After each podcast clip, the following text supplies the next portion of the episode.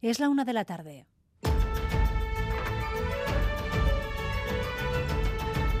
Crónica de Euskadi con María Cereceda. La emergencia climática es una realidad, lo notamos en el día a día, con temperaturas inusuales para esta época del año, con fenómenos meteorológicos adversos cada vez más frecuentes, con un mar más caliente este verano, a unos días de la celebración de la vigésima octava Conferencia de Naciones Unidas sobre el Cambio Climático en Dubái.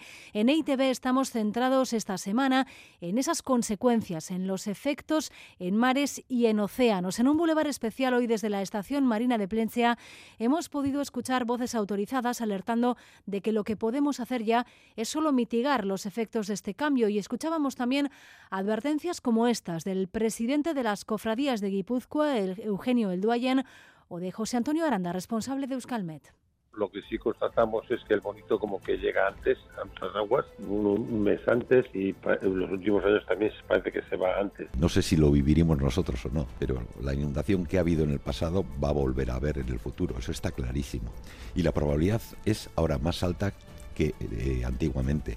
Hablaba Aranda de las, de las inundaciones del año 83. Enseguida vamos con ello, además de recorrer una etapa más de esa ruta entre el Ártico y el Cantábrico que estamos haciendo con nuestro compañero Miquel Reparaz. Pero también hoy primera aparición pública del candidato al Endacari del EBB del PNV, Imanol Pradales, todavía diputado de Infraestructuras en Vizcaya, ha presentado el proyecto de reforma de los túneles de Archanda y allí ha sido preguntado por los periodistas. Ha vuelto a mostrarse muy respetuoso con el proceso interno y con los tiempos y Sí, el candidato de la Ejecutiva del PNV insiste en que es un honor que el partido haya confiado en él, pero advierte de que seguirá con el traje de diputado foral hasta que las bases del partido avalen su candidatura. Es decir, hasta el 20 de enero y Manuel Pradales no tiene intención de responder como candidato. Todavía estamos en la situación en la que estamos. Yo estoy centrado en la Diputación Foral de Vizcaya.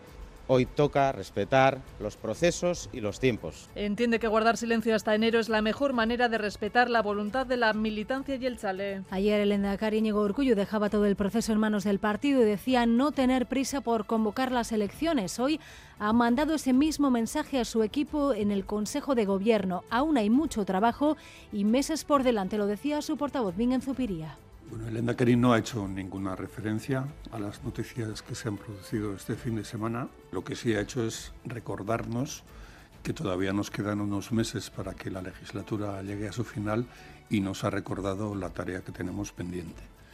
Esa tarea pendiente tiene que ver, por una parte, con el seguimiento del calendario legislativo, de hecho, ayer Elena Cari hablaba también de esperar a que el acuerdo con el Partido Socialista para la investidura de Pedro Sánchez empiece a dar frutos en forma de traspaso de competencias. La consejera de Gobernanza ha anunciado también en ese Consejo de Gobierno que ha pedido ya una reunión al nuevo ministro Ángel Víctor Torres.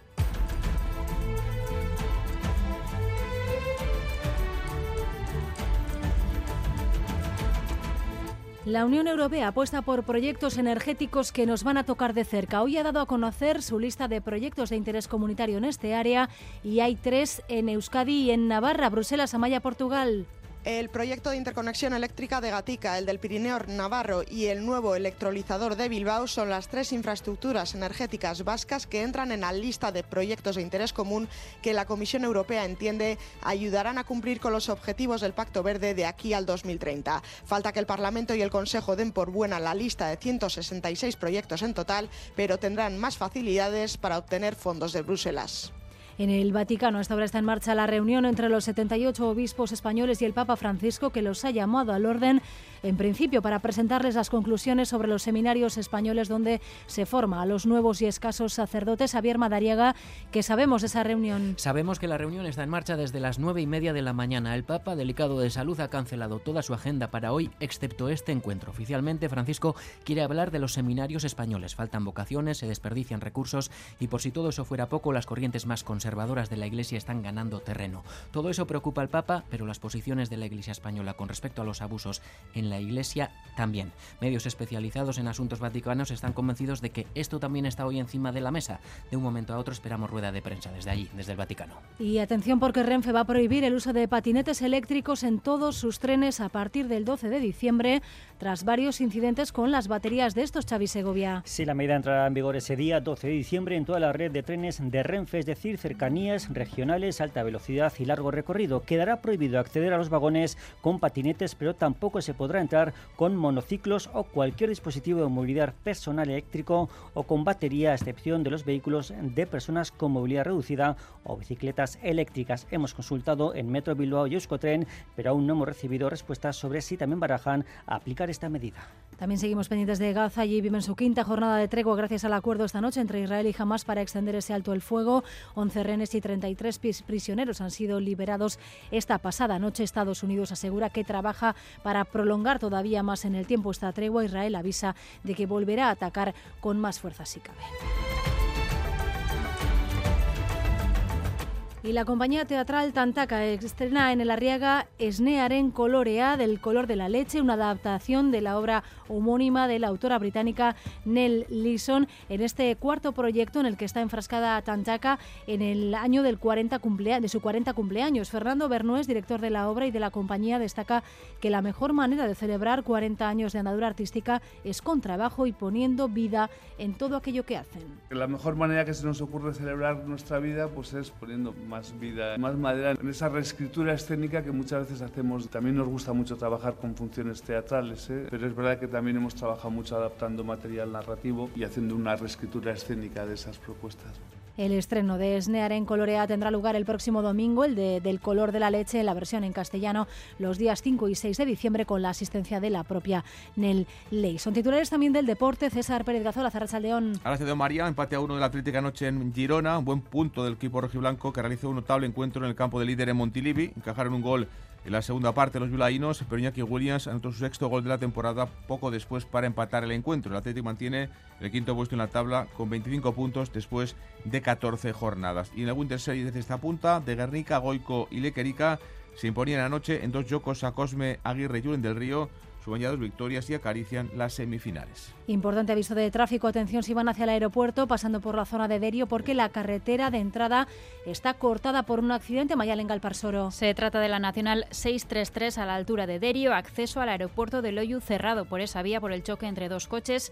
Dos personas han resultado heridas y se espera ahora a la retirada de los vehículos. Nacional 633 en Derio acceso al aeropuerto cerrado de momento. Atentos si tienen un vuelo pendiente. En cuanto al tiempo, ambiente gris y lluvioso para hoy. Por la tarde llegará una pequeña tregua, pero la lluvia va a volver por la noche. Suben algo las temperaturas. A esta hora tenemos 14 grados en Bilbao, en Donostia y en Bayona, 12 grados en Gasteiz y 11 grados en Iruña. Raúl González y José Ignacio Revuelta están en la dirección técnica y Manuel Manterola en la coordinación. Crónica de Euskadi con María Cereceda.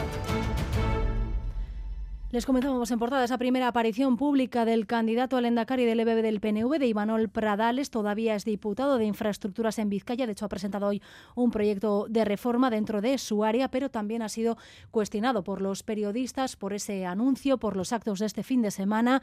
Él insiste en ser riguroso con los tiempos del proceso interno. Irache Ruiz. Sí, lo decías, a día de hoy es diputado foral de Infraestructuras y asegura que está centrado en esa labor. Imanol Pradales es partidario de respetar los tiempos del partido y también la voluntad de la militancia, por ello advierte de que no se pondrá el traje de candidato al Endacari hasta que las bases así lo avalen, hasta que sea oficial y no lo será hasta finales de enero. Que hay que respetar eh, los procesos y los tiempos.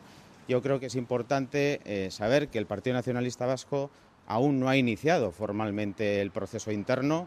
Hay que respetar que se pronuncien las bases del Partido Nacionalista Vasco y hasta el 20 de enero no vamos a estar en una situación de poder eh, decir absolutamente nada más. Pradales insiste en que es un honor que la ejecutiva del PNV haya confiado en él, pero opta por la prudencia y de momento evita valorar las reacciones a su elección.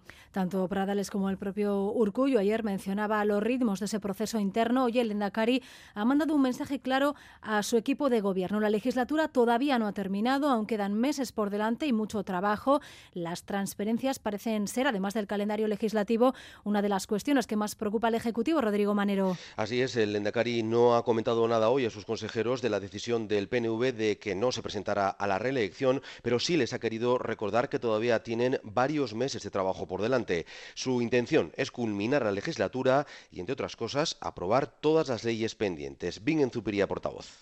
Estamos hablando de ámbitos como el de la educación, el empleo, la salud pública, la transición energética y el cambio climático entre las leyes que vamos a aprobar en las próximas semanas, a las que deberíamos sumar todas las que en los meses anteriores el Parlamento ha aprobado. Este es el plan del Endacari Urcullo para culminar esta legislatura a la que todavía le queda mucho trabajo. También hay que completar las transferencias pendientes y en especial las tres que se pactaron con el PSOE para investir a Pedro Sánchez en un plazo de tres meses. Esto es cercanías de Renfe, acogida de migrantes y homologación de títulos universitarios. La consejera de Gobernanza que se encarga de ese proceso ya ha pedido una reunión al nuevo ministro de Política, de Política Territorial para tratar el tema. Ya he remitido un escrito al ministro para plantear una primera reunión y ya mi gabinete se ha puesto también en contacto con el suyo. Vamos a dar unos días efectivamente para conformarse el gobierno, pero los tres meses están ahí. Tenemos la firme voluntad de trabajar para que esos tres meses se cumplan y esas tres traspasos eh, se vean inmediatamente o lo más rápido posible en manos de esta comunidad autónoma. El portavoz Zupiría ha querido destacar también que el gobierno vasco no está en funciones y mantiene toda su capacidad operativa hasta el día que se convoque las elecciones, que en principio tocan en julio. Entre las cuestiones pendientes en esta legislatura está la nueva ley de educación. EH Bildu se ha descolgado del acuerdo en la recta final. Hoy precisamente sus bases están votando sobre la propuesta. Ayer el secretario general de los socialistas vascos en Ecuandoza decía que el no de Bildu garantiza una buena ley. La postura del gobierno vasco, sin embargo, es apostar por la negociación y la aprobación de la ley con el máximo apoyo posible. Natalia Serrano. Sí, el tiempo corre. Las bases de EH Bildu votan de manera telemática a lo largo del día de hoy para refrendar la propuesta de la mesa política del partido, que es votar en contra de la ley de educación. Esta tarde acabará esa votación y mañana se llevará la postura que acuerden las bases en esa votación al Parlamento. Hay comisión de educación y allí se va a obtener la primera fotografía de las posturas de los partidos antes de la votación definitiva del próximo 21 de diciembre. Así que se van dando los pasos, pero desde el gobierno vasco no se entendía hoy la postura de Bildu. El mensaje es para ellos dicho el portavoz Bingen Zubiría, quien no presentó una enmienda a la totalidad, es extraño que ahora rechace integrar la ley. Es difícil de entender que un partido político que no presentó una enmienda a la totalidad ahora se descuelgue eh, del texto completo de esa ley. Esa es la postura con respecto a la situación de H. Bildu. En cualquier caso, la postura del portavoz de Gobierno, insistir en que hasta el 21 de diciembre hay tiempo. Insisto en que creo que hasta el 21 de diciembre hay todavía margen, si hay voluntad, para alcanzar algún acuerdo que supere también esa diferencia que se ha planteado con respecto a la exposición de motivos. Mañana decíamos primera fotografía en esta recta final de la ley de educación en la Comisión de Educación del Parlamento Vasco.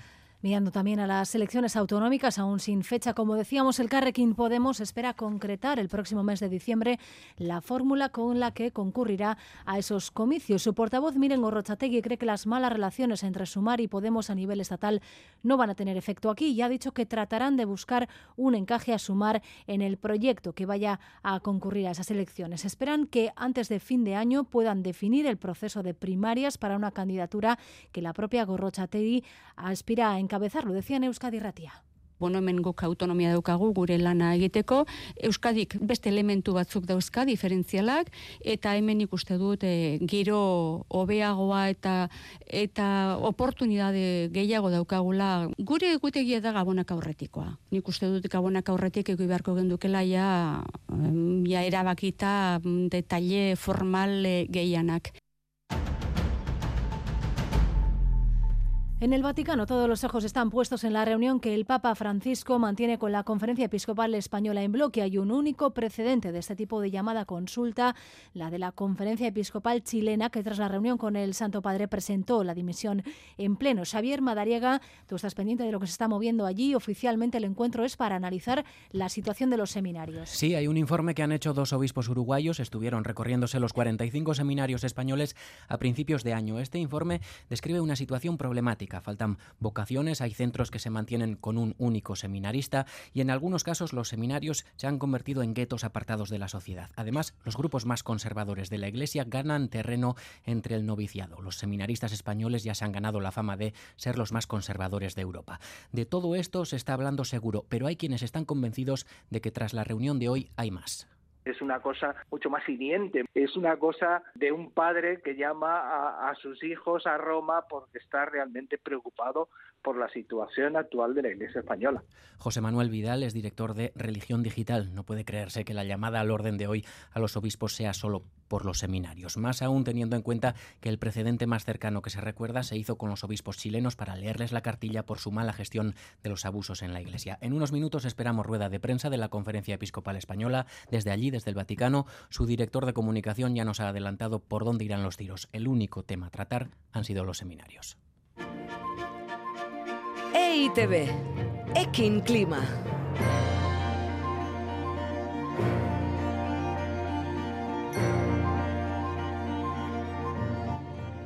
La temperatura del mar no deja de subir y cada año invade 3 milímetros de tierra. Los expertos apuntan a la urgencia de tomar decisiones que puedan ayudar a paliar esta situación y para ello es necesario saber e investigar sobre sus posibles consecuencias. Hoy Boulevard ha emitido un programa especial desde la estación marina de Plencia, desde donde hace 10 años vigilan de cerca este vecino poco predecible, Blanca 10. Lo que parece claro es que hay que tomar medidas para mitigar el cambio climático. Se están sufriendo variaciones en todo el mundo y se están acelerando. Por eso, el responsable de Euskalmet, José Antonio Aranda, no descarta que las inundaciones del 83 puedan repetirse.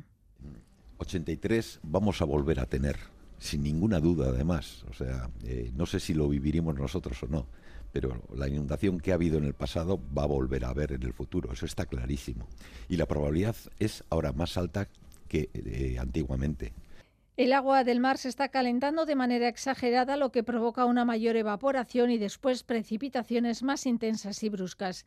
Así que hay que preguntarse qué podemos hacer cada uno de nosotros para cambiarlo.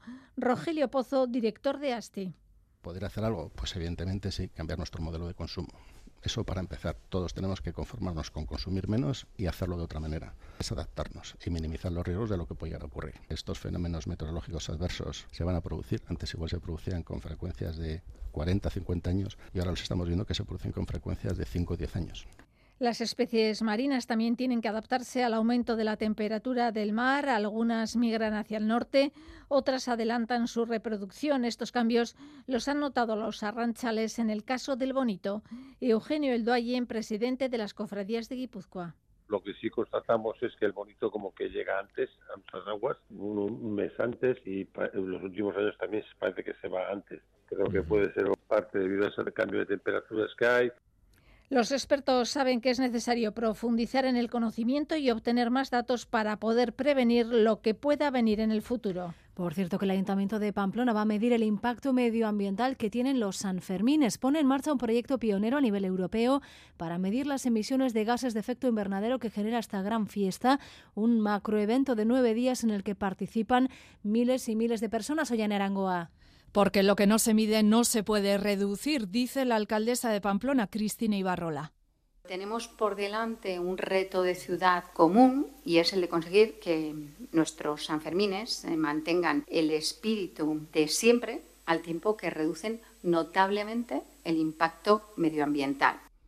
Bueno, para ello se analizarán las grandes operaciones a nivel logístico, transporte, electricidad y residuos que se generan antes, durante y después de los Sanfermines. Daniel García, director técnico de la consultora especializada en sostenibilidad Ecoterrae.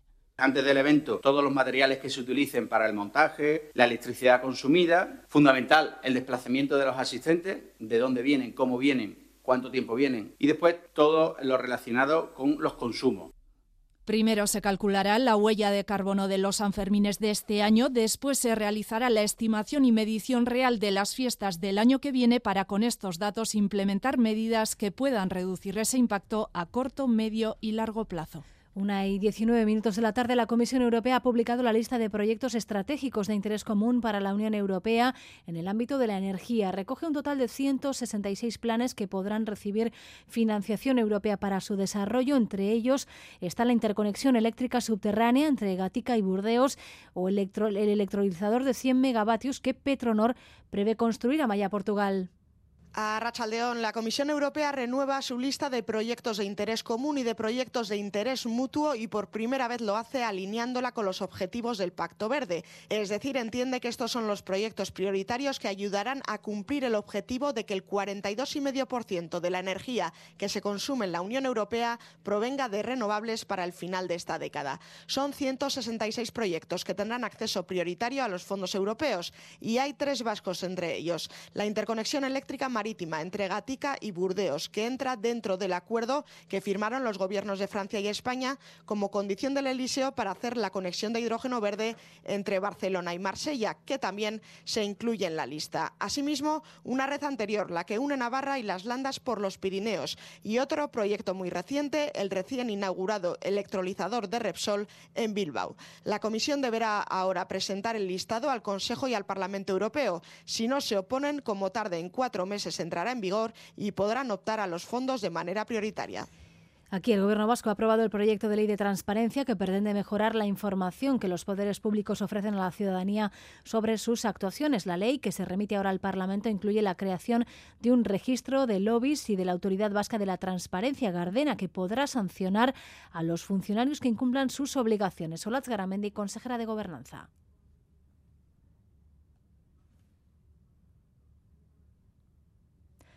No tenemos ahora mismo ese corte. En Madrid el Partido Popular sigue definiendo lo que será su nueva, su nueva estructura. Ayer Feijó anunciaba su principal cambio en la portavocía del Congreso, que es para Miguel Tellado. Hoy ha eliminado la figura del coordinador general y relega a Bendodo a una vicesecretaría y Baza. Sí, el que hasta ahora era el vicesecretario de organización Miguel Tellado será ahora el portavoz del Congreso liderando la oposición y por lo tanto lo que nos corresponde es llevar a cabo la labor de control al gobierno. Y esa labor eh, debe ser intensa toda vez que este gobierno ha pactado con independentistas catalanes y vascos le sustituirá en la vicesecretaría de organización Carmen Funes. Elías Bendodo también gana peso en el nuevo organigrama. Desaparece el papel de coordinador general que hasta ahora desempeñaba, pero Bendodo asumirá a partir de ahora dos vicesecretarías, la de política autonómica y municipal y la de análisis electoral. Completará la foto una nueva cara, Alicia García, será la nueva portavoz del Senado. El comité ejecutivo ratificará estos cambios este mismo jueves. El Congreso Isaro, que celebra a las 3 de la tarde su primera sesión de cuestiones técnicas, mañana será la solemne sesión de apertura de la decimoquinta legislatura. Eso es, en un par de horas arranca ese primer pleno. Desde que se configuró el nuevo gobierno se constituirán varias comisiones parlamentarias y no legislativas, pero será mañana cuando eche a andar oficialmente la legislatura con el acto solemne de apertura conjunta de las Cortes. Fuera del Congreso ya se están ultimando los preparativos, se están poniendo el dosel de gala de más de 200 kilos en la Puerta de los Leones para poder recibir a los reyes, diputados y senadores mañana. Una vez se inaugure oficialmente la decimoquinta legislatura, los actos concluirán con un desfile militar frente a las Cortes Generales no acudirán a la cita Bildu, Esquerra, Junts y BNG. Por cierto, María, la mesa del Congreso acaba de admitir a trámite la creación de una comisión de investigación sobre el caso Pegasus. La iniciativa ha sido impulsada por Bildu, Esquerra y BNG. Crónica de Euskadi con María Cereceda.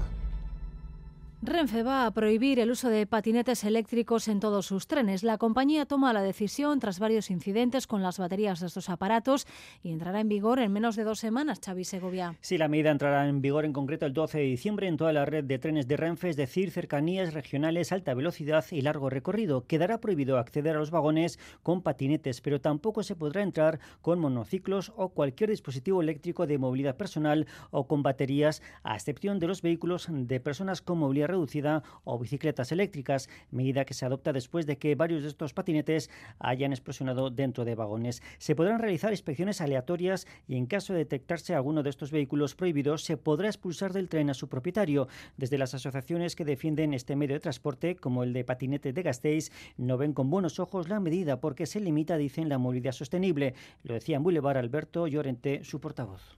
Tenemos un vehículo que vale oro y nos permite meterlo en un tren, ir a Donosti, dejar y luego terminar de movernos allí, y lo prohíben en base a dos excepciones dos casos puntuales que ha habido.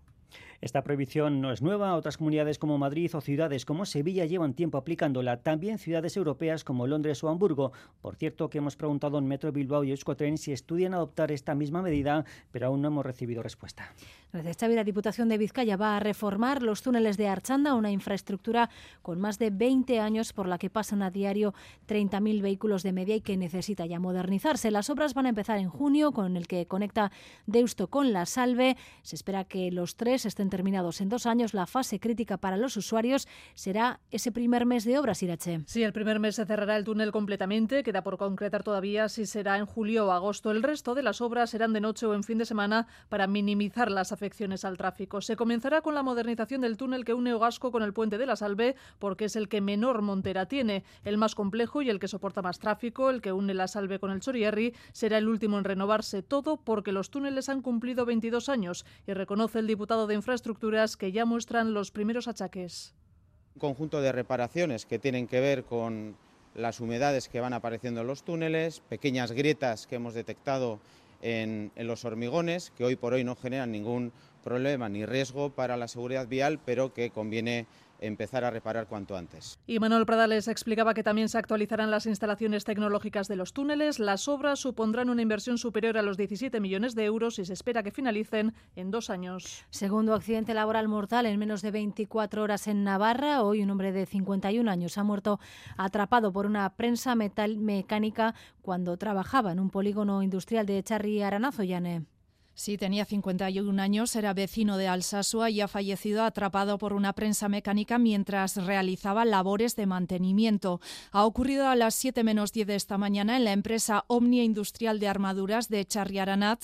Para cuando han llegado los servicios de emergencias, el trabajador ya había fallecido. La policía foral investiga este accidente laboral, el segundo en apenas 24 horas en Navarra. Ayer en Cintruénigo falleció un trabajador de 54 años tras precipitarse del tejado de una nave industrial. Los sindicatos alertan del aumento de los accidentes laborales en Navarra y exigen al Gobierno medidas. Andoni Larralde, responsable de salud laboral de la Nafarroa cumplir con lo aprobado en el Parlamento en 2018 para transferir la competencia de la Inspección de Trabajo a Navarra y triplicar su plantilla para igualarla a la media europea y así poder controlar los incumplimientos que se dan la siniestralidad laboral preocupa y ocupa al Gobierno de Navarra, afirma la portavoz Amparo López, que ha lamentado la muerte de, estos dos trabajadores esta semana. Es un reto pendiente que queremos seguir abordando esta legislatura dentro del marco del Consejo de Diálogo Social. Y es que Navarra es, por detrás de Baleares, la segunda comunidad del Estado con mayor índice de siniestralidad laboral.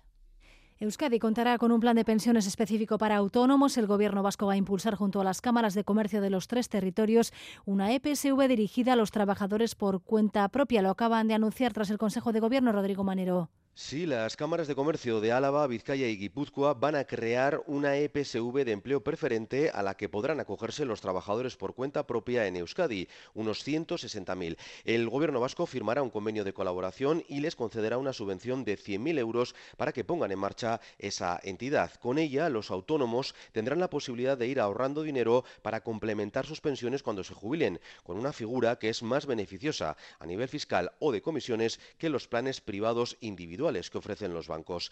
Esta EPSV tendrá en cuenta las características de los autónomos y permitirá adaptar sus aportaciones periódicas a los ingresos y cotizaciones a la seguridad social, que pueden variar a lo largo del año. Tendrá gastos reducidos y también será compatible con otros planes gremiales. El objetivo es mejorar las pensiones de los autónomos, que en muchos casos son bajas porque durante la vida laboral optan por la cotización mínima y presentación del Río Rats 2024 hoy en Bayona. Los organizadores han destacado la ola de solidaridad que ha habido tras las inundaciones del año pasado que arruinaron, como recordarán, esa edición de cara al año que viene, fecha 12 de mayo y lema Orzadarra, Arcoiris y vídeo y canción ya públicos del grupo Neomac. Andoni Liceaga. El próximo 12 de mayo, nueva cita en Sempere, con el sol y la lluvia, el arco iris, ese el lema de este año, Ra, y lo recaudado para la Icastola de Bescoitze, vídeo y canción del grupo Neomac. Más que contentos con lo aportado por todo el mundo tras el diluvio que cayó el pasado año, han superado con creces lo recaudado en una edición normal de Riurrats. Coldo Rodríguez. emaitzak egon dira mundu osotik, eta hola da, mundu osotik esaten dugunean mundu osoti da, eta batez ere aipatzekoa da, ba, bai iparraldetik, zein aldetik e, euskaltzaleek ba,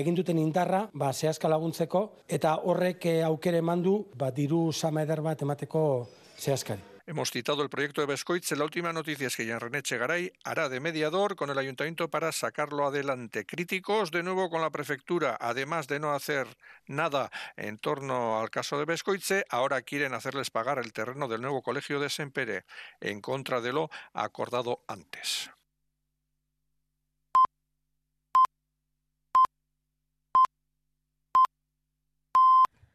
Una y media de la tarde seguimos en Crónica de Euskadi.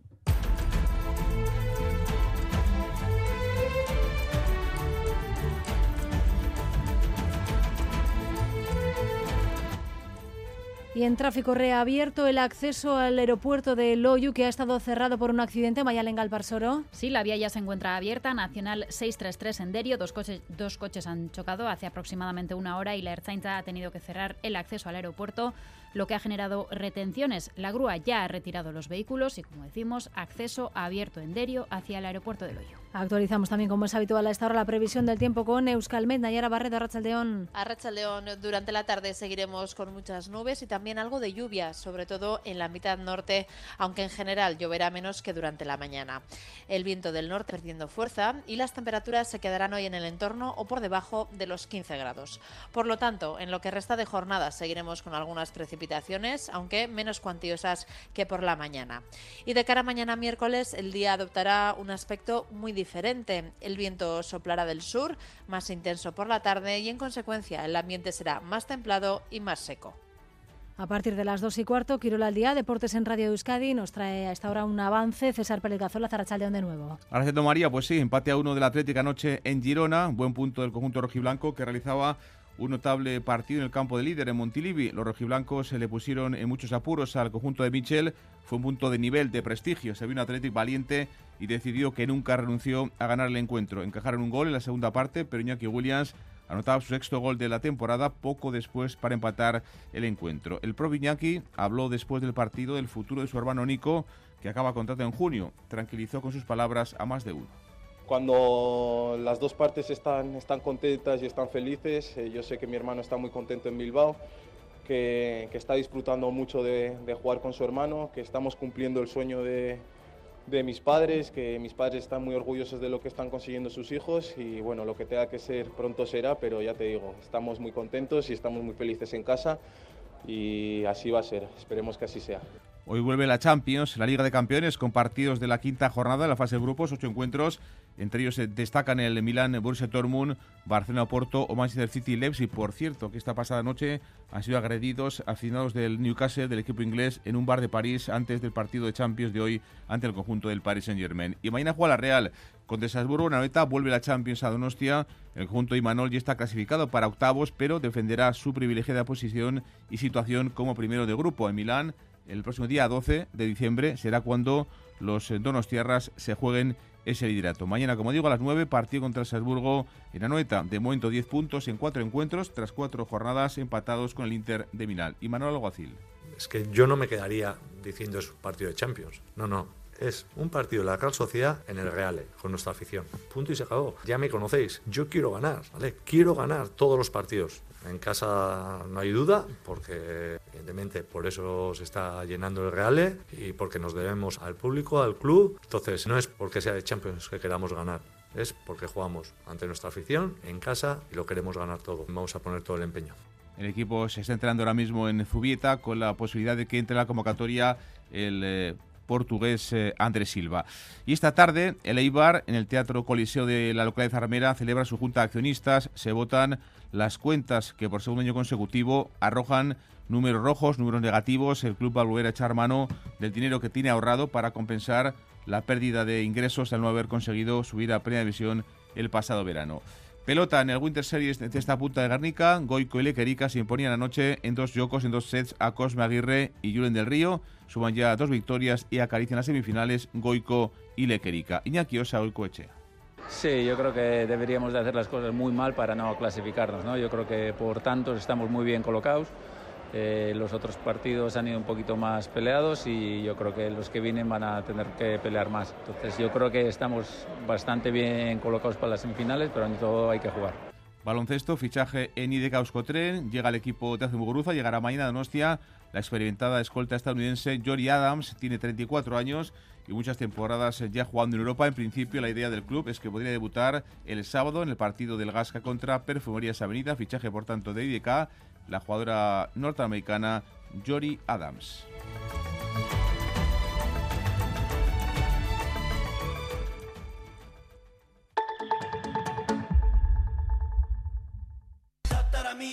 Orain Eurojackpot, onzeren Europa mailako megazozketa, inoiz baino milioi duna guada. Izan ere, aste arte eta ostiral bakoitzean, bi euroren gatik bakarrik eun daugei milioi arteko zakuak daude.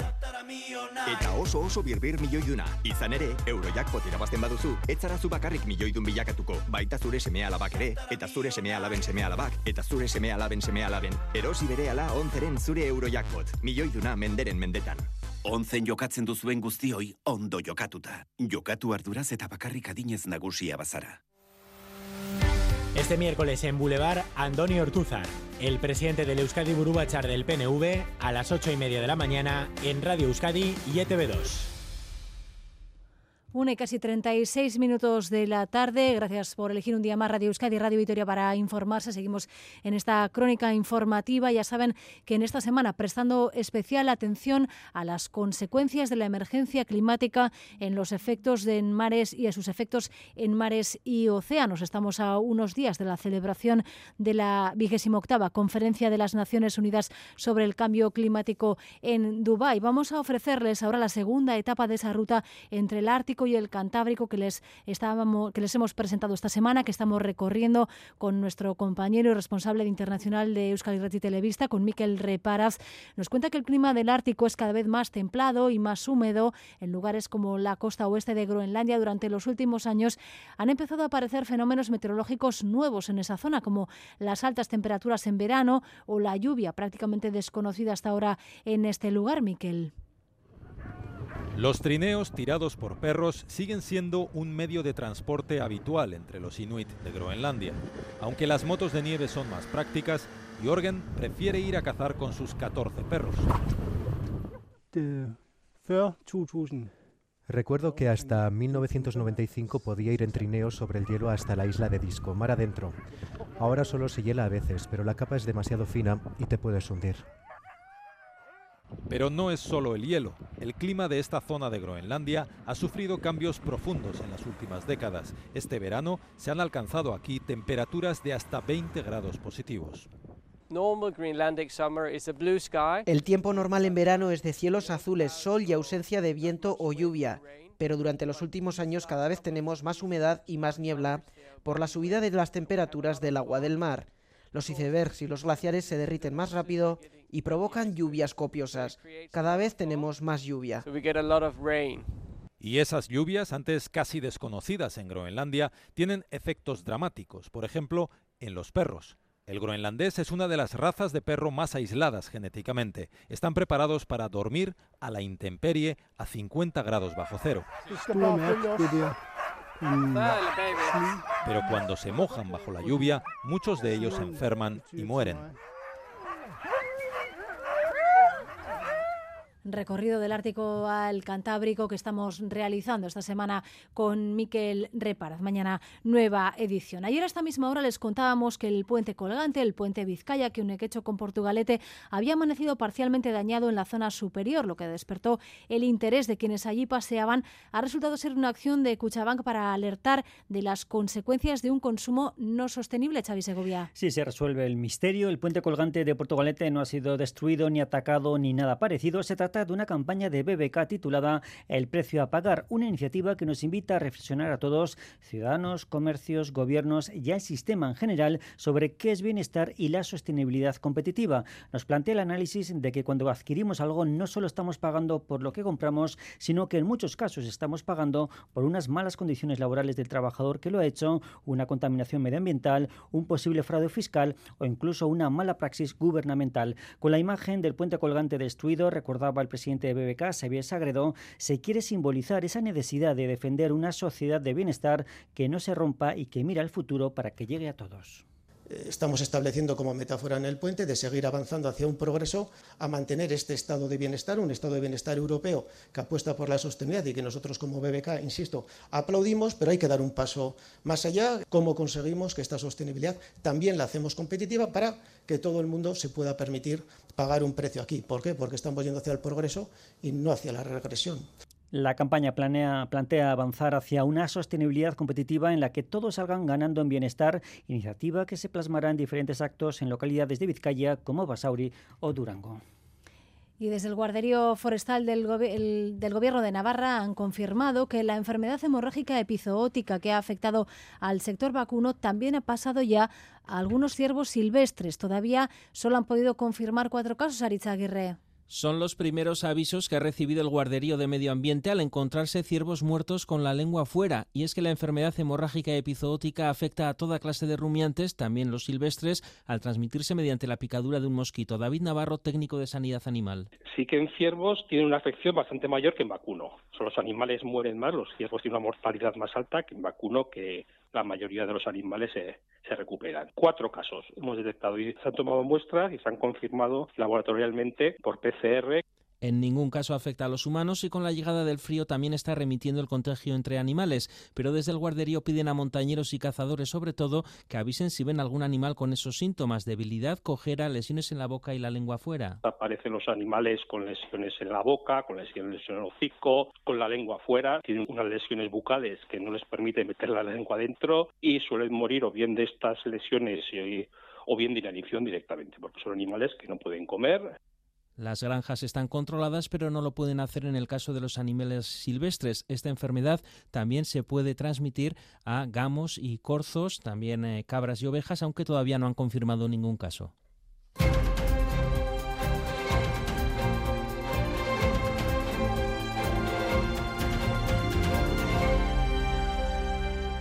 En la actualidad internacional, un día más miramos a Gaza, quinto día hoy de alto el fuego después de la prórroga acordada ayer por Israel y Hamas. En las próximas horas se espera que se produzcan nuevas liberaciones de rehenes y de presos palestinos, Oscar Pérez. Esta pasada noche Hamas ha liberado a 11 rehenes en Gaza. Israel ha sacado a 33 presos palestinos de la cárcel en Cisjordania que han vuelto a ser recibidos en las calles con aplausos, vítores y banderas de Hamas y Al-Fatah.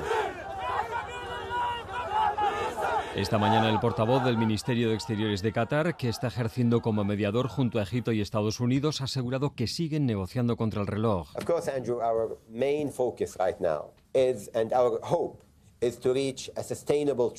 El principal objetivo ahora y nuestra esperanza es conseguir una tregua sostenible que nos lleve a unas negociaciones que puedan incluso poner fin a la guerra, dicho esta mañana el portavoz catarí. Hablamos ya con nuestro corresponsal en Oriente Medio, Miquel Ayestarán, León. A León. Bueno, quinto día de tregua, primero de la prórroga de dos días. Si todo va bien esta tarde o noche, habrá más rehenes y más presos liberados. Miquel. Sí, la verdad es que lo podemos ver la botella medio llena, medio vacía.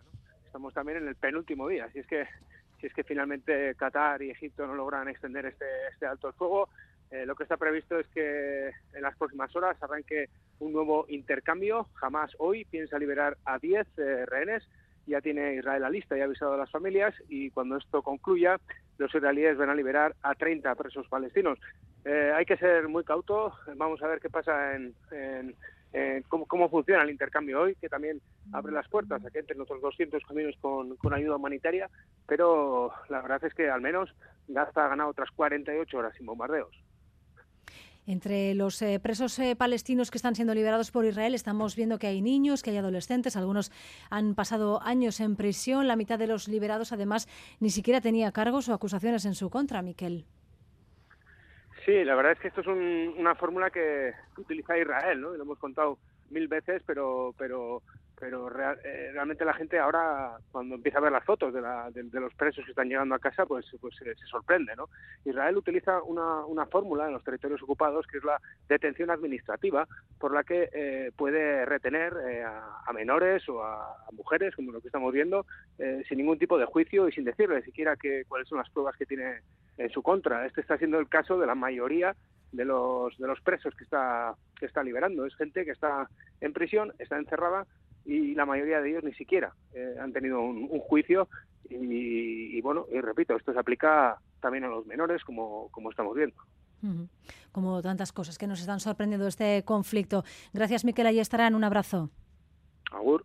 Agur. La otra guerra de la que llevamos hablando durante más de 21 meses ya es la de Ucrania. A esta hora se reúnen los países miembros de la OTAN para reafirmar su respaldo al gobierno de Kiev, Oscar. Sí, el frente de guerra lleva muchos meses estancado, pero el respaldo de los miembros de la Alianza Atlántica, económico y militar, sigue siendo fundamental para evitar el avance ruso, sobre todo en el este del país, donde el ejército ruso es ahora mismo más activo. En ese contexto, el secretario de Estado norteamericano acaba de referirse a la salida de rehenes de Hamas en Gaza. Nos vamos a Bruselas, que ha dicho Amaya Portugal, a Racha León. A León, sí. Anthony Blinken se ha mostrado muy satisfecho por la liberación de rehenes en Gaza y ha añadido que harán todo lo posible para que más rehenes sigan pudiendo volver a sus casas.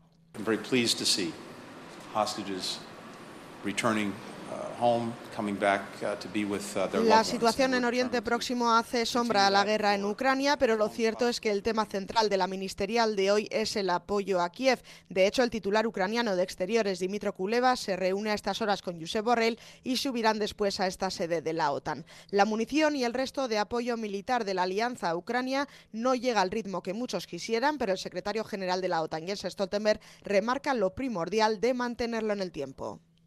The challenge now is that we need to sustain this support. I'm confident that the United States will continue to provide support uh, because it is in the security interest of the United States to do sigan con el mismo nivel de apoyo. Admite que la línea del frente no se ha movido en el último año, pero trata de dar un mensaje positivo, recordando que Ucrania ha recuperado la mitad del territorio que le ocupó Rusia al comienzo y que siguen haciendo daño a sus fuerzas armadas. Muchas preguntas de los periodistas a los titulares exteriores sobre la posibilidad de cambiar de estrategia en Ucrania, visto que vuelve el invierno y ambos lados parecen muy lejanos de cantar victoria. Stoltenberg se limita a repetir que cuanto más apoyo reciba Ucrania, más posibilidades tendrá de sentarse a negociar ante Rusia desde una posición de fuerza. Y en Francia, el Gobierno ha anunciado esta mañana un nuevo plan contra el tabaco que incluye medidas como la prohibición de fumar en la mayoría de los espacios públicos, incluidos los parques. Sí, y además va a subir el precio de las cajetillas. Llegarán a los 13 euros cada una en solo un par de años. A este paso, los franceses van a tener que elegir si fumar o comprarse un piso. París, Iñaki Esnal, Racha León. A Racha León, hoy en día un fumador en Francia ya se deja un dineral. El paquete cuesta 11 euros y más que va a costar en el futuro, 12 euros en 2025 y 13 en 2026. Subir los precios es, según el gobierno francés, la mejor medida contra el tabaco. La Asimismo, el ministro de Sanidad anuncia que van a generalizar los espacios sin humo. De momento prohibirán fumar en parques, playas y otros lugares públicos. El gobierno quiere una generación sin tabaco para 2032. En ese sentido, también ha anunciado que prohibirán los vapeadores desechables, muy consumidos por los jóvenes. Los datos nos dicen que ha bajado el número de fumadores jóvenes en estos últimos cinco años.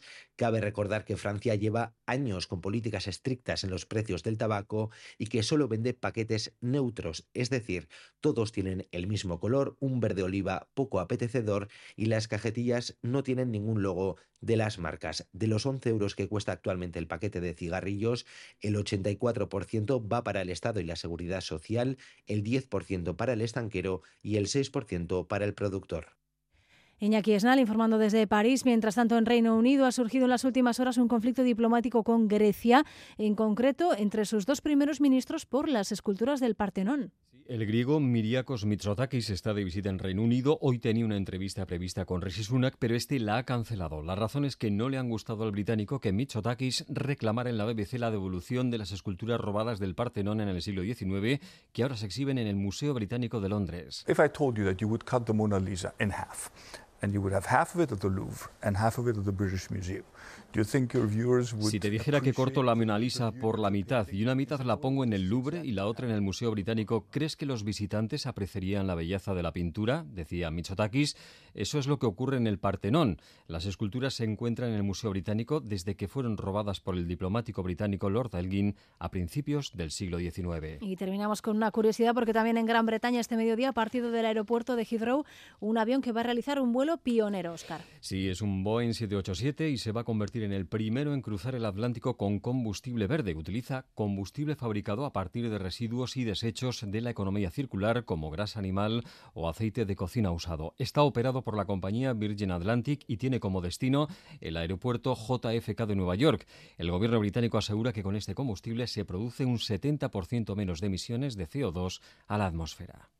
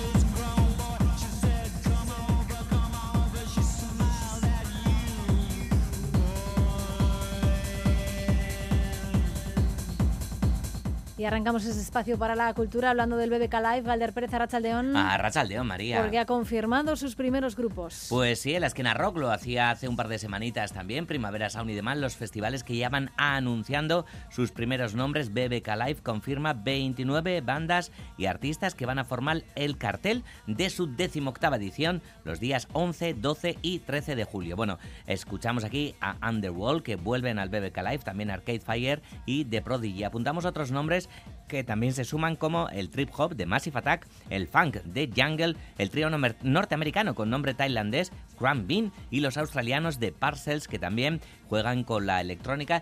Por cierto, entre los nombres eh, que hemos conocido hay, hay mucho aire de jazz, mucho aire de, soul también. Y apuntamos otros como los de Ralphie Cho, Jimena Amarillo, Keral Laoz, Sen Senra y Derbis Motoreta Burrito Cachimba. Y entre la representación vasca, el Columpio Asesino, que terminarán su gira despedida por las alas y se preparan para un verano festivalero. También Sea Mais, que vuelven al BBK Live, Sinova y Airu.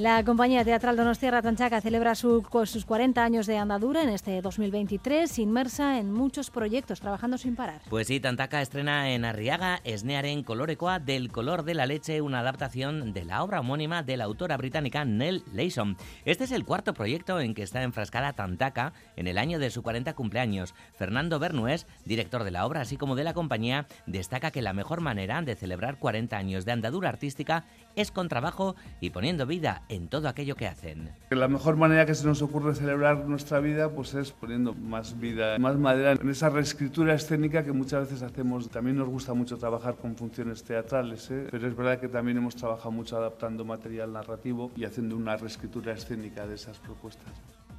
Bernues subraya también que la compañía no es amiga de la nostalgia y que en vez de editar un libro sobre sus cuatro décadas de andadura, van a editar un libro sobre El mundo está roto pero se puede caminar, otra producción de Tantaca. El estreno de la nueva función este domingo en euskera y la semana que viene versión en castellano con asistencia de la autora.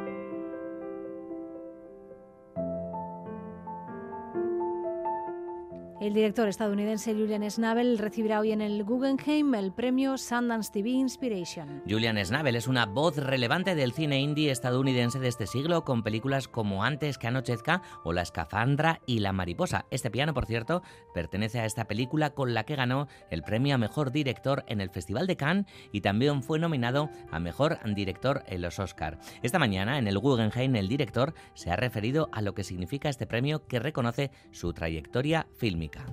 Tengo 71 años ahora. Durante mi, vida, algunas veces estoy pintando, otras veces rodar una película. Cuando yo no estoy aquí, las obras de arte que yo hice quedan. Tengo una responsabilidad para dejar todo lo que yo quiero decir, pero en realidad las cosas que yo hago es mi voz.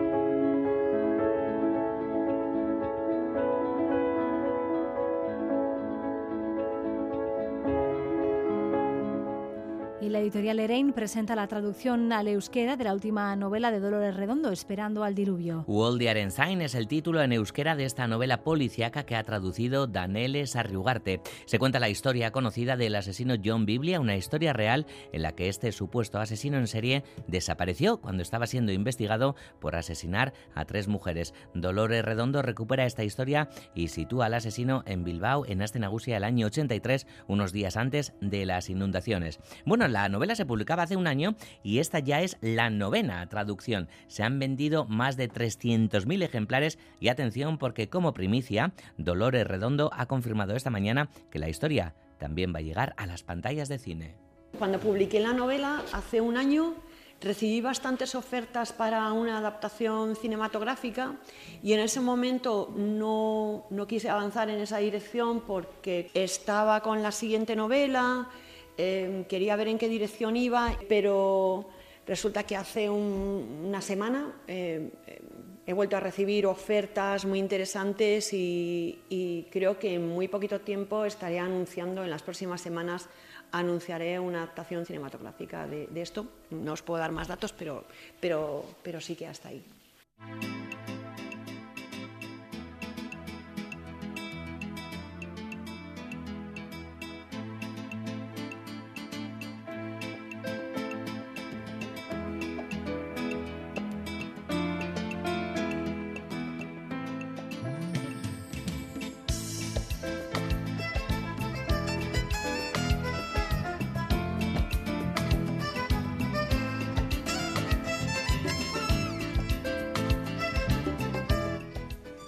En Contadores de Donostia se celebra la, decimoctava edición del Festival Cultural Feminista al Día con talleres, con performance, charlas, mesas redondas y con recitales. Sí, todo ello de la mano de una treintena de artistas, pensadoras, bailarinas y activistas. Entre las invitadas están poetas como Cristina Zang, Mariluz Esteban, María Salgado, colectivos como Amuje, Afrodelicius, Cangrejo Pro y ponentes como Maite Garballo, Ana Churruca o Sonia Fernández. Por cierto, viernes y sábado feminista Se traslada a Tabacalera, donde han preparado un programa con actividades en torno al lema de este año, guerrilla, danza y revolución. Laura Muelas de Ayala es una de las coordinadoras del festival sí que queríamos un poco mm, apelar tanto a la lucha, pero a esa lucha que surge desde una guerrilla que por ende es algo como no tan institucionalizado, ¿no? Como un ejército que además es una guerrilla un poco bastarda, escrita así con Y y quiere un poco apelar también a ese movimiento del cuerpo, ¿no? A esa cadera, esa cintura, a ese mover el cuerpo y bailar.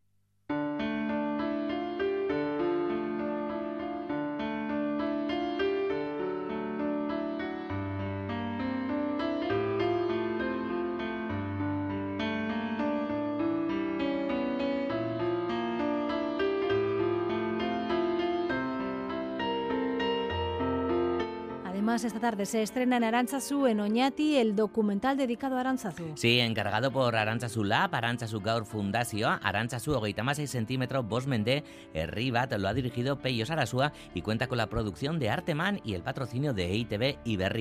El audiovisual de 70 minutos recoge los, los testimonios de siete franciscanos y de diversas personas laicas que tienen una relación significativa con el santuario y muestra las aportaciones realizadas por los franciscanos de Aranchazu en diferentes ámbitos como el social, el cultural y también el espiritual. Pello Sarasúa.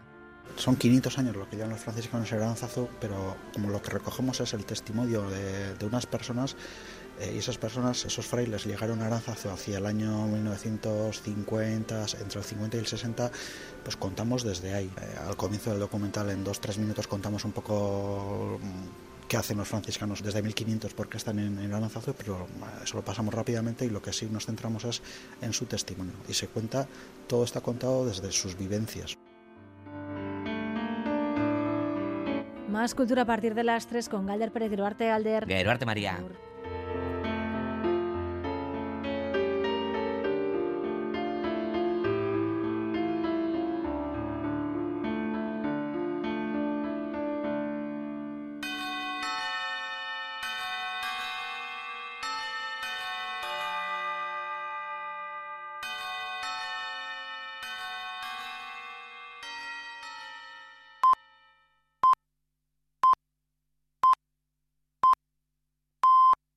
Son las 2 de la tarde.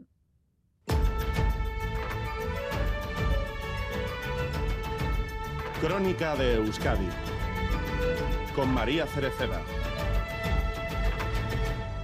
Rachel León, gracias por elegir un día más Radio Euskadi y Radio Vitoria para informarse. En los próximos 15 minutos vamos a tratar de condensar para ustedes lo principal de esta jornada en la que ha hecho su primera aparición pública Manuel Paradales desde que conociéramos el sábado que será el candidato del EBB del PNV para la lenda Caritza. El todavía diputado de Infraestructuras de Vizcaya ha comparecido para informar de uno de los proyectos de su área, pero ha sido preguntado por los periodistas y lo cierto es que no ha ido mucho más allá que el sábado. Respeto sobre todo a los plazos de este proceso interno, Irache Ruiz. Candidato de la Ejecutiva del PNV insiste en que es un honor que el partido haya confiado en él, pero advierte de que seguirá igual de ilusionado con el traje de diputado foral hasta que las bases del partido avalen su candidatura. Es decir, que hasta finales de enero Manuel Pradales no tiene intención de responder como candidato. Que hay que respetar eh, los procesos y los tiempos. Yo creo que es importante eh, saber que el Partido Nacionalista Vasco aún no ha iniciado formalmente el proceso interno. Hay que respetar que se pronuncien las bases del Partido Nacionalista Vasco y hasta el 20 de enero no vamos a estar en una situación de poder eh, decir absolutamente nada más. Prudente entiende que guardar silencio hasta entonces es la mejor manera de respetar la voluntad de la militancia y el chale. Ayer Elena Cariño Urcullo habló también de respeto a ese proceso que dejaba en manos del partido y decía no tener prisa por convocar las elecciones. Hoy ha mandado ese mismo mensaje a su equipo en el Consejo de Gobierno. La legislatura aún no ha terminado, quedan meses por delante y mucho trabajo, les ha dicho. Las transferencias, además del calendario legislativo, parecen ser una de las cuestiones que más preocupa al Ejecutivo, Rodrigo Manero. Sí, el Endacari no ha comentado nada hoy a sus consejeros de la decisión del PNV de no presentarle a la reelección, pero sí les ha querido recordar que todavía tienen varios meses de trabajo por delante. Su intención es culminar la legislatura y, entre otras cosas, aprobar todas las leyes pendientes. Bingen Zupiría, portavoz. Estamos hablando de ámbitos como el de la educación, el empleo, la salud pública, la transición energética y el cambio climático, entre las leyes que vamos a aprobar en las próximas semanas. Este es el plan del Endacari Urcullo para culminar esta legislatura a la que todavía le queda mucho trabajo. También hay que completar las transferencias pendientes y en especial las tres que se pactaron con el PSOE para investir a Pedro Sánchez en un plazo, de tres meses. Esto es cercanías de Renfe, acogida de migrantes y homologación de títulos universitarios. La consejera de Gobernanza, que se encarga de ese proceso, ya ha pedido una reunión al nuevo ministro de Política Territorial para tratar el tema. Ya he remitido un escrito al ministro para plantear una primera reunión y ya mi gabinete se ha puesto también en contacto con el suyo. Vamos a dar unos días efectivamente para conformarse el gobierno, pero los tres meses están ahí. Tenemos la firme voluntad de trabajar para que esos tres meses se cumplan y esas tres traspasos se vean inmediatamente o lo más rápido posible en manos de esta comunidad autónoma. El portavoz también ha destacado que el gobierno vasco no está en funciones y mantiene toda su capacidad operativa hasta el día que se convoque las elecciones, que en principio tocan en julio. Una de las leyes que se debe aprobar antes de que finalice esa legislatura es la nueva ley de educación y en su recta final, antes de llegar a la votación definitiva, EH Bildu se ha descolgado hoy. Sus vilquides votan telemáticamente la propuesta de la mesa política, votar no a la ley. Desde el gobierno vasco, su portavoz Bingen Zubiría decía hoy que hasta el 21 de diciembre, día de esa votación final, los partidos tienen tiempo de negociar enmiendas y aseguraba que la postura de rechazo total a la ley por parte de Bildu es difícil de entender es difícil de entender que un partido político que no presentó una enmienda a la totalidad ahora se descuelgue eh, del texto completo de esa ley. Insisto en que creo que hasta el 21 de diciembre hay todavía margen, si hay voluntad, para alcanzar algún acuerdo y ayer les contábamos la renuncia de José Antonio Santano como alcalde de Irún para convertirse en secretario de Estado del nuevo gobierno de Pedro Sánchez. Hoy hemos podido escucharle ya en ese cargo. Isaro Baza, Racha León. A Racha León, sí, José Antonio Santano ya se ha estrenado como secretario de Estado de Transportes y lo ha hecho agradeciendo su nuevo cargo al ministro Óscar Puente. Mi agradecimiento personal por la confianza depositada con tu propuesta al Consejo de Ministros. Desde luego, mi trabajo y mi lealtad la tienes garantizada. Deja la alcaldía de Irún y llega al Ministerio de Transportes. Decía no a estar, sino a hacer, hacer con cabeza. Y para ello ya se ha puesto un primer reto, acelerar la llegada del tren de alta velocidad al norte. Este país necesita ir cerrando hacia el norte la conexión de alta velocidad, que no es una conexión solo con el País Vasco Irún como estación, sino que es la conexión europea del eje atlántico. El propio ministro de Transportes ha presentado en un acto a Santano un acto en el que ha alabado al recién estrenado secretario de Estado. Obviamente desde el punto de vista político fue amor a primera vista, ¿no? sintonía plena, un alcalde comprometido con su tierra, eh, con una experiencia ya muy importante de gestión. Santano reiteraba que asume su cargo con un pilar fundamental. El trabajo admite que no siempre acertará, pero terminaba su intervención con este dicho, más os merecéis, pero mejor no sabemos hacer.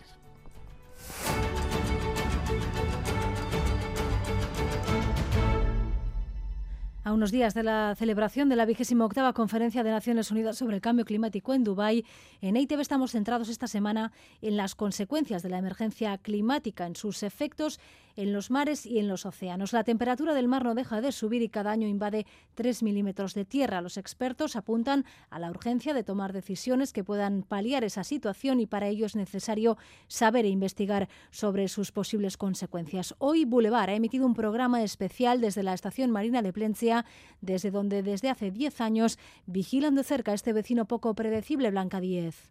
Lo que parece claro es que hay que tomar medidas para mitigar el cambio climático. Se están sufriendo variaciones en todo el mundo y se están acelerando. Por eso, el responsable de Euskalmet, José Antonio Aranda, no descarta que las inundaciones del 83 puedan repetirse. 83 vamos a volver a tener, sin ninguna duda, además. O sea, eh, no sé si lo viviremos nosotros o no pero la inundación que ha habido en el pasado va a volver a haber en el futuro, eso está clarísimo. Y la probabilidad es ahora más alta que eh, antiguamente. El agua del mar se está calentando de manera exagerada, lo que provoca una mayor evaporación y después precipitaciones más intensas y bruscas. Así que hay que preguntarse qué podemos hacer cada uno de nosotros para cambiarlo. Rogelio Pozo, director de ASTI. ¿Poder hacer algo? Pues evidentemente sí, cambiar nuestro modelo de consumo. Eso para empezar. Todos tenemos que conformarnos con consumir menos y hacerlo de otra manera. Es adaptarnos y minimizar los riesgos de lo que pueda ocurrir. Estos fenómenos meteorológicos adversos se van a producir. Antes igual se producían con frecuencias de 40, 50 años y ahora los estamos viendo que se producen con frecuencias de 5 o 10 años. Las especies marinas también tienen que adaptarse al aumento de la temperatura del mar. Algunas migran hacia el norte, otras adelantan su reproducción. Estos cambios los han notado los arranchales en el caso del bonito. Eugenio Eldoayen, presidente de las cofradías de Guipúzcoa lo que sí constatamos es que el bonito como que llega antes a nuestras aguas, un, mes antes y en los últimos años también parece que se va antes. Creo que puede ser parte debido a ese cambio de temperaturas que hay, los expertos saben que es necesario profundizar en el conocimiento y obtener más datos para poder prevenir lo que pueda venir en el futuro.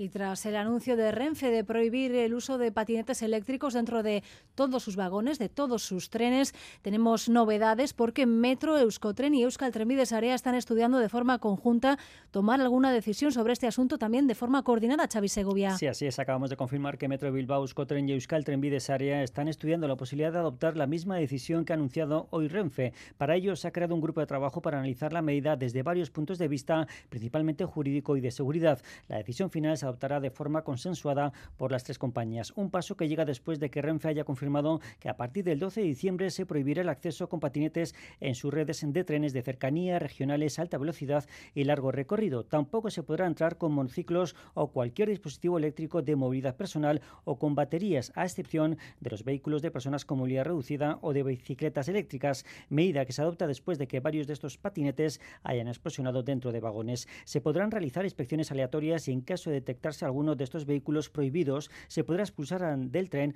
a su propietario. Desde asociaciones como el de Patinete de Gasteiz no ven con buenos ojos la medida porque se limita, dicen, la movilidad sostenible. Lo decía en Boulevard a Alberto Llorente, su portavoz. Tenemos un vehículo que vale oro y nos permite meterlo en un tren, ir a Donosti dejar, y luego terminar de movernos allí, y lo prohíben en base a dos excepciones, dos casos puntuales que ha habido. Recordamos que Metro Bilbao, Escotren y Euskotren Bidesaria están estudiando de manera conjunta la posibilidad de adoptar la misma medida que Renfe tras un estudio jurídico y de seguridad. La decisión final será consensuada. Y en el Vaticano todos los ojos están puestos en la reunión en el que el Papa Francisco mantiene con la Conferencia Episcopal Española en bloque. Hay un único precedente de este tipo de llamada a consultas, la de la Conferencia Episcopal chilena, que tras esa reunión con el Santo Padre presentó su dimisión en pleno. Xavier Madariaga, estás pendiente de lo que se está moviendo allí en el Vaticano.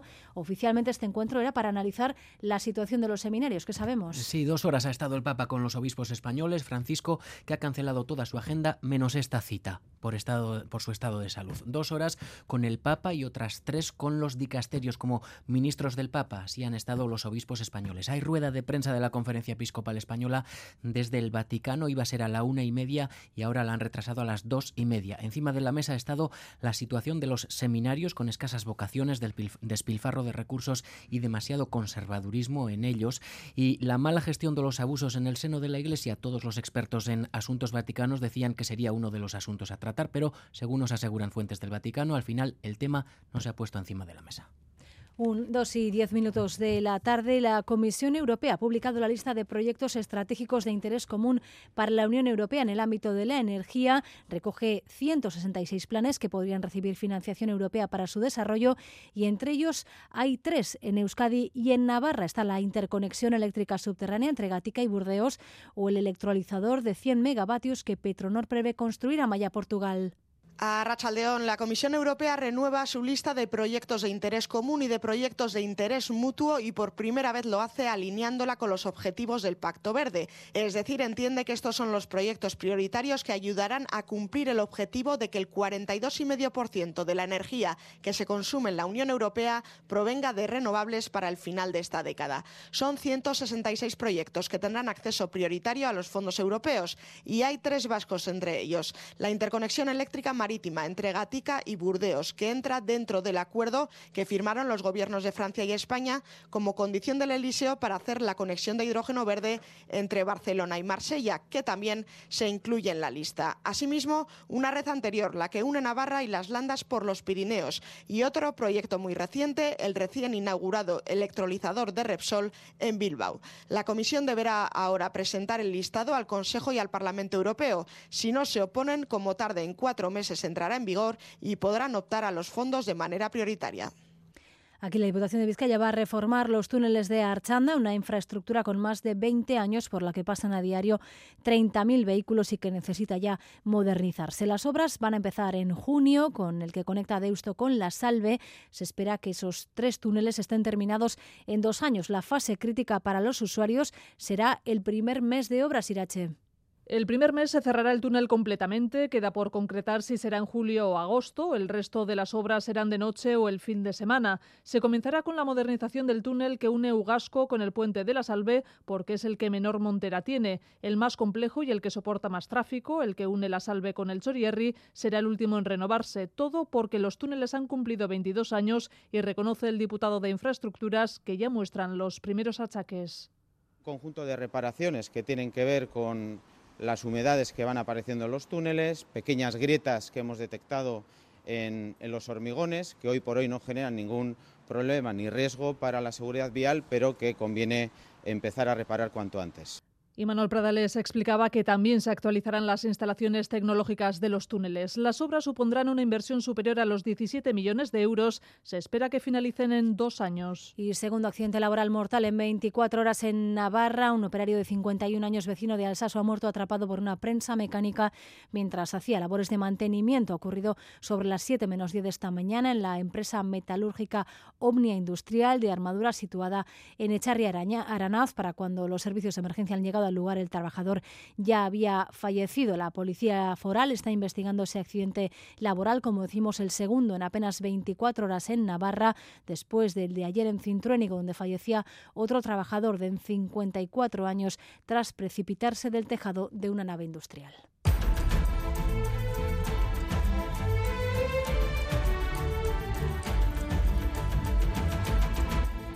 Vamos cerrando edición con la previsión del tiempo con Euskalmet, a Rachaldeón. A Rachaldeón, durante la tarde seguiremos con muchas nubes y también algo de lluvia, sobre todo en la mitad norte, aunque en general lloverá menos que durante la mañana. El viento del norte perdiendo fuerza y las temperaturas se quedarán hoy en el entorno o por debajo de los 15 grados. Por lo tanto, en lo que resta de jornada seguiremos con algunas precipitaciones, aunque menos cuantiosas que por la mañana. Y de cara a mañana miércoles, el día adoptará un aspecto muy diferente. El viento soplará del sur, más intenso por la tarde y en consecuencia el ambiente será más templado y más seco. Gracias por elegir un día más Radio Euskadi y Radio Victoria para informarse. Raúl González y José Ignacio Revuelta han estado en la dirección técnica y Manuel Manterol en la coordinación. Besterik es Arte. Crónica de Euskadi con María Cereceda.